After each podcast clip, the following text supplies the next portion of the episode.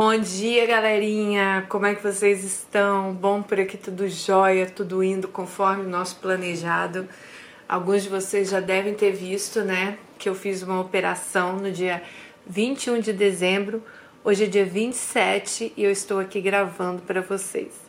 A gente vai ter que diminuir um pouco o ritmo dos vídeos, talvez dois, três vídeos aí por semana, até a minha total recuperação mas eu tô amando interagir com vocês o tempo todo no Instagram, quem não acompanha lá, arroba Delanos, e também ler as cartinhas que vocês estão mandando, as mensagens. Muito, muito, muito obrigado pelo carinho.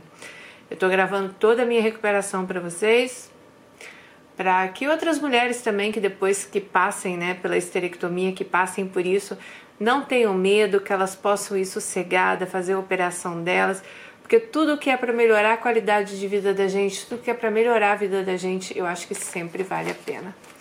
Bom, vamos à nossa história de hoje. Dani, tudo jóia? Assisti você através de uma amiga que me indicou. Então, tem uma história de vida que acho que vai interessar o canal. Meu nome é Alice, tenho 29 anos, nasci na cidade de Belo Horizonte. Venho de uma família humilde e grande. Somos em 11 irmãos sendo que três são somente de parte de mãe. Somos em sete mulheres e quatro homens. Vamos lá. Minha mãe sempre foi a principal provedora da casa. Meu pai fazia uns bicos, mas nunca durou muito tempo em um trabalho só. Minha mãe era diarista, trabalhou muitos anos nessa profissão. Nunca assinaram a carteira dela. Ela trabalhou em várias casas diferentes, mas nenhuma delas se interessou em assinar a carteira da minha mãe. Lembro-me que na época éramos seis crianças saudáveis e que tivemos uma infância boa, apesar dos tristes acontecidos. Eu tinha mais ou menos uns seis para sete anos e minha mãe, como eu disse no começo, né, ela trabalhava muito e quase não tinha tempo para ficar com a gente.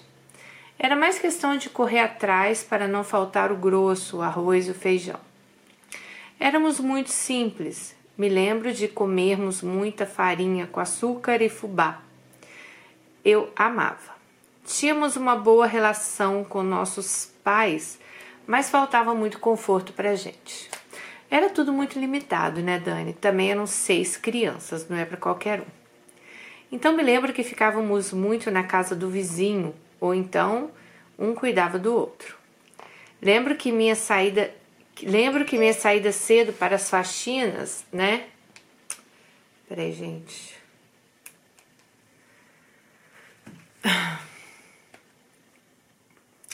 Ela lembra que a mãe dela saía cedo para as faxinas e o pai ficava encarregado de cuidar deles. Mas meu pai bebia muito e ele tinha um vício de baralho. Tínhamos vizinhos bacanas que cuidavam da gente e dava uma olhadinha sempre que dava para ver como nós estávamos. Quando meus pais trabalhavam no mesmo horário, minha mãe pagava uma moça para ficar com a gente. Dani, ela nos prendia no guarda-roupa para fazer medo na gente, para que nós fizéssemos o serviço que era para ela fazer. Eu sempre fui muito pequena e magra e também muito tímida. Minha mãe, coitada, ela chegava exausta do serviço todos os dias, sendo cada dia na casa de uma família diferente. Por causa da correria, ela quase não demonstrava carinho pra gente e quase não tinha tempo para nada. Me lembro de uma família vizinha que tinha criações de porcos e galinhas. Começamos a frequentar muito essa casa. Eu adorava as plantações de tomates que eles tinham e as criações que tinham lá. Com o tempo, começamos a ter intimidade com essa família, a ponto de irmos para lá é, só de ver que eles tinham aberto o portão. Ainda mais que lá tinham outras crianças maiores que eu, né? Um dia me lembro que o dono da casa me chamou para ver a criação de porcos que tinha lá. Eu estava super feliz, empolgada e fui, mas eu não sabia o que estava prestes a me acontecer. Ele arrumou uma mesa de café para mim, me sentou no colo dele, até aí tudo bem, né? Pensei que fosse só um carinho normal. Eu, na minha inocência, não percebi nenhuma maldade naquele maldito. Então eu vi que ele tirou o órgão genital dele para fora e colocou minha mão nele. Eu fiquei assustado demais, desci correndo do colo dele e ele mais que depressa me pegou pela mão e disse: "Calma, foi sem querer que saiu para fora. Olha, para você ver, meu zíper abriu. Ele pediu desculpas e me mandou sentar para tomar café. Depois ele me levou para ver os porcos e as galinhas. Eu não pensei que a partir daquele momento eu viveria uma coisa tão horrível que eu jamais iria esquecer na minha vida. Logo mais os dias passaram e os assédios aumentaram. Mas eu tinha muito medo de contar para os meus pais, pois o vizinho começou a me ameaçar e falar que se eu contasse para os meus pais, ele colocaria veneno na bebida deles, ou que ele iria levar meu pai para trabalhar fora e sumir com ele, e que nós nunca mais os veríamos. Então eu passava por todos aqueles momentos sem ter saída. Gente, eu era uma criança de seis anos, eu não entendia nada da vida e nem do que estava acontecendo. Lembro um dia que ele me levou para a casa dele e tentou penetrar em mim o órgão dele. Eu chorei muito, mas mesmo assim ele me mandava calar a boca. Nesse dia eu fui salva pela filha dele mais velha, que chegava naquele momento em casa. Ela até perguntou o que eu estava fazendo lá, né? Se só o pai dela estava em casa. Ele falou que me levou lá para pegar meu chinelo que tinha caído na laje. Não sei se ela acreditou. Houve várias vezes que ele me escondia no banheiro para ninguém me ver. Detalhe, ele tinha uma filha da minha idade, doente, que não falava era camada e demonstrava medo dele quando ele se aproximava. Essa menina faleceu com 21 anos. Eu não quero nem imaginar o que ela pode ter sofrido na mão desse homem.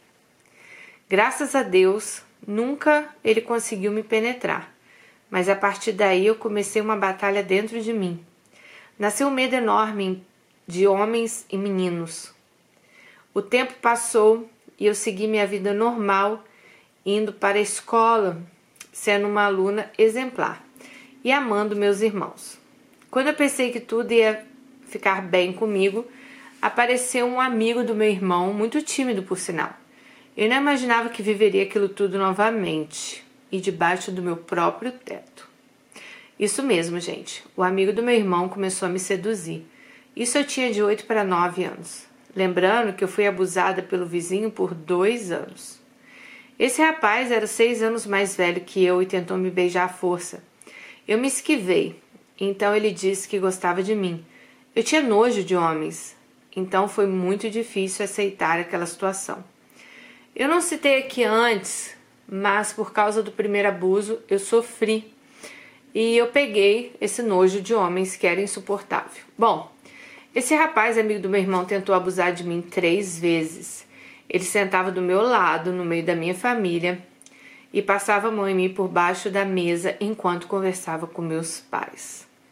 Foi um período horrível, afinal, porque eu estava sendo. É, eu estava vivendo novamente a mesma situação. Chegou um ponto que eu pensei que a culpa daquilo era minha. Foi um momento muito difícil na minha vida. Eu comecei a ficar depressiva e não querer sair de casa. Eu tinha a impressão que tudo quanto é homem é, que passava na minha frente iria fazer a mesma coisa comigo. Então, quando eu comecei a me esconder do amigo do meu irmão, acredito que ele percebeu e ele sumiu lá de casa. E foi um alívio. Pensei comigo, agora estou livre. Bom, eu disse no começo que éramos 11 filhos da mesma mãe. Mas entre esses três que não eram do meu pai, um já era homem e outros dois eram mulheres. Pois bem, então vamos à outra parte linda da minha infância. Eu já tinha se passado alguns anos que havia sofrido aqueles abusos. Abusos cujo Deus maravilhoso sempre esteve comigo me protegendo, né? Meu irmão mais velho, de parte de mãe, apareceu aqui em casa. Ele veio para ficar uma boa temporada. Nesse período eu ainda era nova. Se não me engano, eu havia acabado de me formar mocinha. Ela falou que ela ficou menstruada aos 11 anos. Bom, esse meu irmão não havia sido criado conosco, então eu acredito hoje que ele não tinha consciência de irmão com a gente. Passando uns dias que ele havia vindo morar conosco, eu acordei de madrugada com alguém puxando minha coberta e passando a mão nos meus seios. Fiquei muito assustada e gritei minha mãe. Ela, assustada, perguntou o que era e eu disse que tinha alguém mexendo comigo. Minha mãe mandou dormir e disse que não era nada. E ela falou: acenda a luz, depois eu apago. Detalhe: a minha mãe pensou que eu estava com medo de assombração. Eu fui dormir de volta e assim passaram alguns dias. Lembro que eu já havia deitado, eu estava acordada quando meu irmão veio tirando minha coberta e dizendo que era para eu deixar ele deitar lá perto de mim, que ele ia ficar lá comigo um pouco. Eu não quis nem saber. Levantei e fui deitar com minha outra irmã. Ele, sem graça, levantou e foi para o quarto dos meninos. Eu comecei a ter medo dele, porque já desconfiei dele desde a primeira noite, aquela que ele mexeu comigo. Um dia, uma outra vez pela madrugada, ele veio até a minha cama e passou o órgão dele na minha parte de trás, tentando fazer sexo anal comigo. Eu segurei a coberta por baixo do meu corpo, cobri minha cabeça com a coberta. Su Suei igual sovaco, mas não deixei nada acontecer comigo. Eu não contava para os meus pais, porque naquele momento eu imaginei que eles me colocariam a culpa de tudo, sei lá. Eu achava que eles podiam achar que eu que me insinuava para esses homens. Falo isso porque eu pensava que a culpa era minha, porque não é normal três homens diferentes tentarem a mesma coisa comigo, né? Algo tinha que ter de errado comigo, era o que passava na minha cabeça. Foram vários e vários dias me escondendo do meu irmão. Minhas noites eram horríveis, mas graças a Deus chegou a hora dele ir embora. Então a paz em mim voltou a reinar. E eu fui me desenvolvendo e amadurecendo. Cheguei numa fase que eu não queria nem chegar perto de homem. Eu tinha 15 para 16 anos. E quando começava a me interessar por alguém, eu já pensava em tudo que tinha me acontecido e já ficava quieta. Bom, segui minha estrada, é, fui terminar minha escola, tinha um currículo escolar impecável e fiz muitas amigas, dos quais eu tenho contato até hoje. Eu morei nesse mesmo lugar onde aconteciam os assédios até os 17 anos. Depois eu me mudei para um bairro mais longe. Continuei estudando perto do meu bairro antigo. Era uma boa escola. Minha mãe vendia cachorro quente para pagar minha condução para os estudos. Eu saía cedo de casa e chegava tarde, então quase não conhecia ninguém. Eu descia do ônibus, passava num carrinho de cachorro quente para cumprimentar minha mãe e seguia para casa. Foi assim por um bom tempo. Um dia, quando minha mãe chegou em casa, ela me fez um comentário. Olha, você tem que conhecer uns gêmeos que moram aqui, são uma graça. Eu, na mesma hora, disse para minha mãe: Ai, mãe, tá para nascer o cara que eu vou me interessar por ele ainda. É... Alguns dias depois, desci no, no ônibus, parei no cachorro quente e, por coincidência, quem estava lá? Um dos gêmeos que minha mãe tinha comentado. Ela, toda sorridente, me apresentou a ele e pediu para que eu servisse a ele um refrigerante, ou educado servir. Na hora que ele provou no, provou no copo, ele reclamou, disse que o refrigerante estava quente. Fiquei irritada com ele, peguei minhas coisas e fui para casa. Depois disso, começamos a nos falar, lá mesmo no carrinho de cachorro quente. Trocamos conversas, nos conhecemos e ali me apaixonei. E ali também estava o homem que quebraria todos os meus traumas, né? Ele era um homem, um cara muito bem criado. Papo vai, papo vem. Ele me pediu para namorar é, na minha casa. Eu mais que depressa dei um grito, disse que não. Mas aí, né, com o tempo ela foi aí se acostumando com a ideia até que no dia 24 de fevereiro de 2009 foi oficial. Dani pediu os meus pais para namorar comigo. Começamos uma história. Um dia como outro qualquer, ele me perguntou se eu era virgem. Eu naquela hora não sabia nem o que faz, falar. Afinal, eu tinha medo e eu não sabia se eu contava para ele as coisas que tinham acontecido lá quando ela era criança, né, dos abusos que ela sofreu. Eu não sabia se ele entender minha história, sabe? Eu disse que ele teria que. Eu disse que eu era virgem, que ele teria que ter, ter muita paciência comigo, pois eu tinha muito medo de avançar a nossa relação. É, então eu resolvi contar a ele o que tinha acontecido comigo. Graças a Deus ele me entendeu e ele esperou um ano e meio para termos um avanço. Foi tudo de bom. Foi aí que fizemos amor a primeira vez. Eu fui realizada, me senti nas nuvens. Em dezembro de 2009, meu pai faleceu. Ele adoeceu e faleceu no dia 7 de dezembro. Perdi meu chão. Mas ele sempre esteve lá ao meu lado com todo amor. Eu consegui superar a perda do meu pai e seguir em frente. Minha família ficou um pouco desestruturada, mas sobrevivemos. Com dois anos e meio de namoro, eu engravidei e já estava preparando enxoval. E eu queria tudo muito bonitinho, né?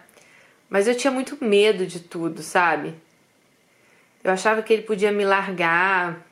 É... Eu não sabia como minha família reagiria. Mas ele resolveu ficar ao meu lado e fomos superando até que resolvi morar com ele. Nosso filhinho nasceu.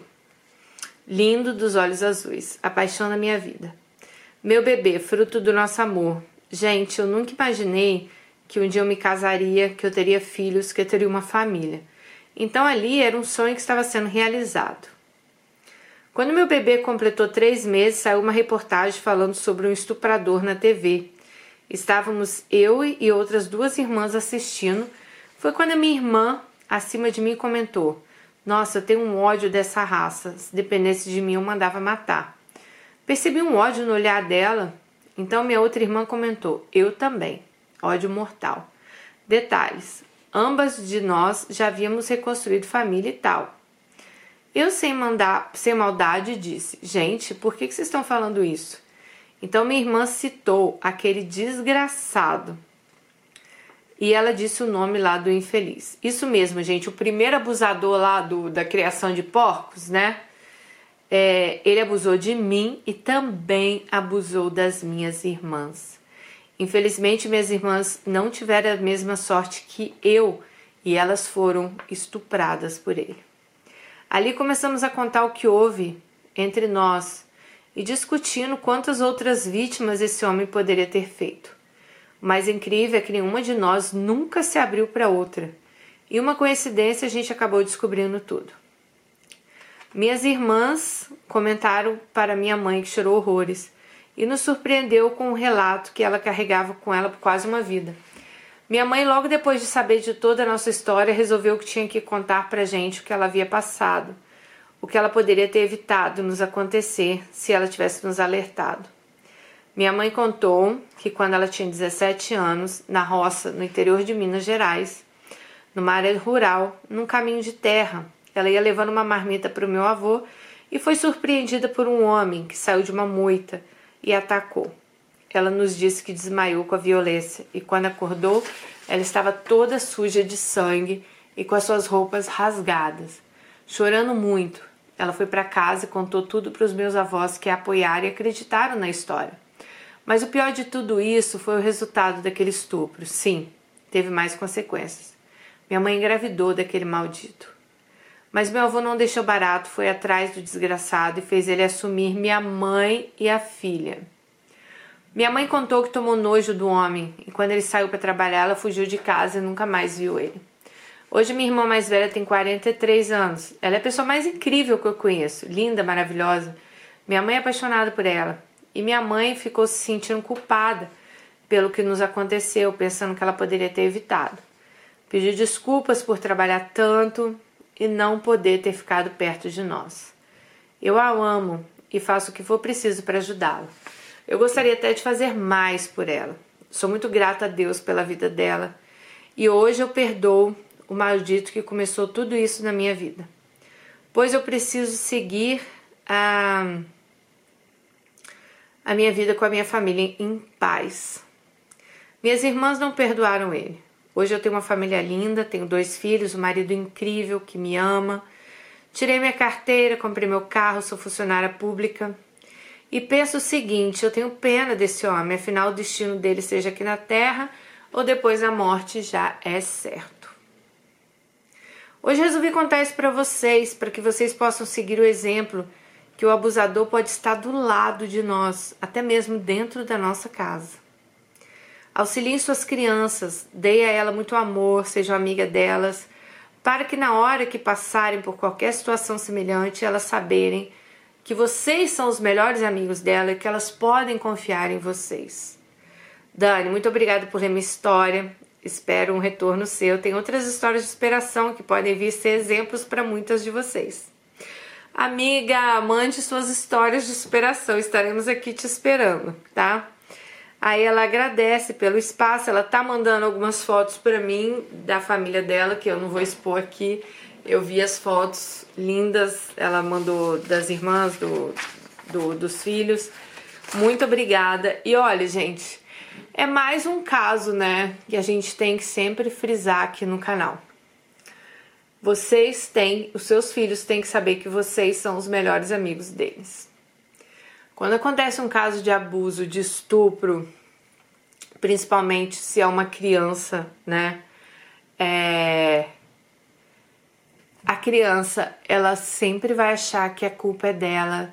Ela não tem muito discernimento do que está acontecendo, né? Igual ela falou, gente, claro que eu achava que a culpa era minha. Três homens virem querer me estuprar, né? Então ela pensava que era algo errado com ela. E infelizmente, assim, a vítima, né, como um todo, não só nessa questão do abuso e muitas outras questões, a vítima ela, ela tem essa, essa mania de, de chamar a culpa para ela. Ah, é algo que eu fiz, ou ah, eu escolhi o cara errado. Ou... Então, assim, e não é assim, sabe? Mas eu acho que sim, temos que conversar com nossos filhos, temos que mostrar os perigos. Gente, esses abusos, eles 90% das vezes vêm de pessoas próximas a vocês. Já vimos aqui vizinhos, pai, padrasto, avô, tio, irmão. Então, assim, são, infelizmente, são de pessoas de perto de nós. E é muito difícil às vezes, porque são pessoas que a gente confia. São pessoas que nossos filhos confiam. A gente pode falar para o filho da gente: olha, não vai conversar com ninguém na rua, com ninguém estranho, se alguém te parar, isso e aquilo. Tá, mas e quando é com alguém que, né? Infelizmente, alguém que tá ali que você. Como que eu vou falar? Que. que é da sua confiança, né? É um avô, é um tio, é um vizinho então, assim, a gente. Mas a gente. O que, que a gente tem que fazer? A gente tem que proteger nossos filhos.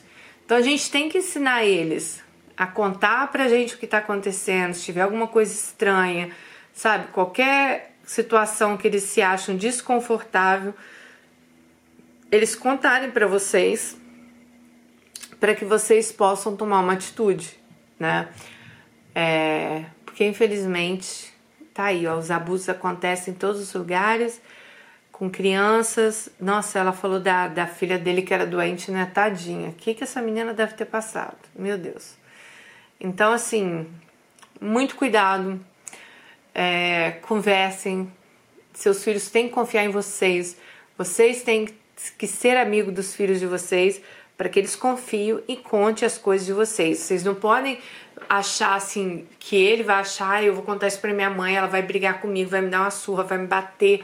Não, vocês têm que demonstrar que, olha, filho, eu tô aqui para você, eu sou sua amiga. Qualquer coisa de diferente acontecer, um homem olhar diferente para você, me fale. Tem que ser assim, tá bom? Eu sinto muito por tudo que você passou na sua infância, mas que bom que você conseguiu superar tudo isso, que hoje você está casada, né? É, sinto muito pelo que suas irmãs passaram.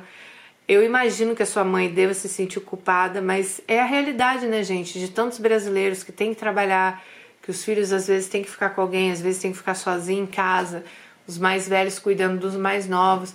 São realidades que não só do brasileiro, né, gente? Tantos lugares do mundo quando a gente precisa, é, não tem muito o que a gente fazer, né? Tem que ser assim.